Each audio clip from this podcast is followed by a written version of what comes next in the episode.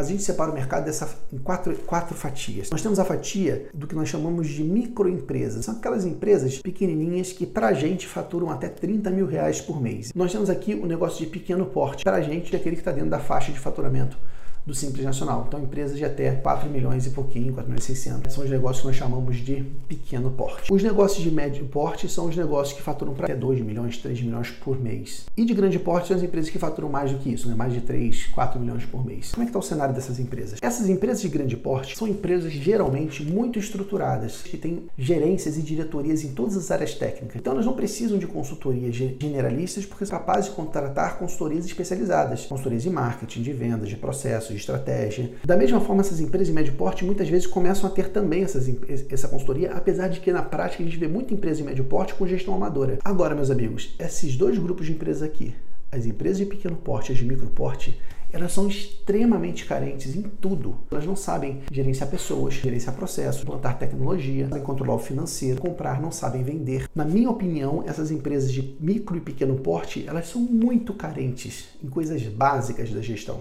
Essas empresas de micro e pequeno porte e até mesmo algumas empresas de médio porte, elas precisam do básico. Para mim, o contador, a contadora são os profissionais certos para resolver isso, porque são os profissionais que estão próximos das empresas, são os profissionais que atendem dezenas de outros empresários que podem compartilhar boas práticas de gestão, atenção com, essa, com esse comportamento, cuidado com isso, esse negócio dá mais dinheiro, esse negócio dá menos dinheiro. Que outra profissão tem esse poder, gente? Então, se o contador ele aprende a fazer coisas novas, a resolver novos problemas, ele vira uma máquina que transforma a vida dessas micro, pequenas e médias empresas, que representam quase 90% das empresas no Brasil. Só que tem um mar de oceano de dinheiro nessas empresas menores, cara, precisando de ajuda. O dia que os contadores se transformarem, eles vão ter essa grande oportunidade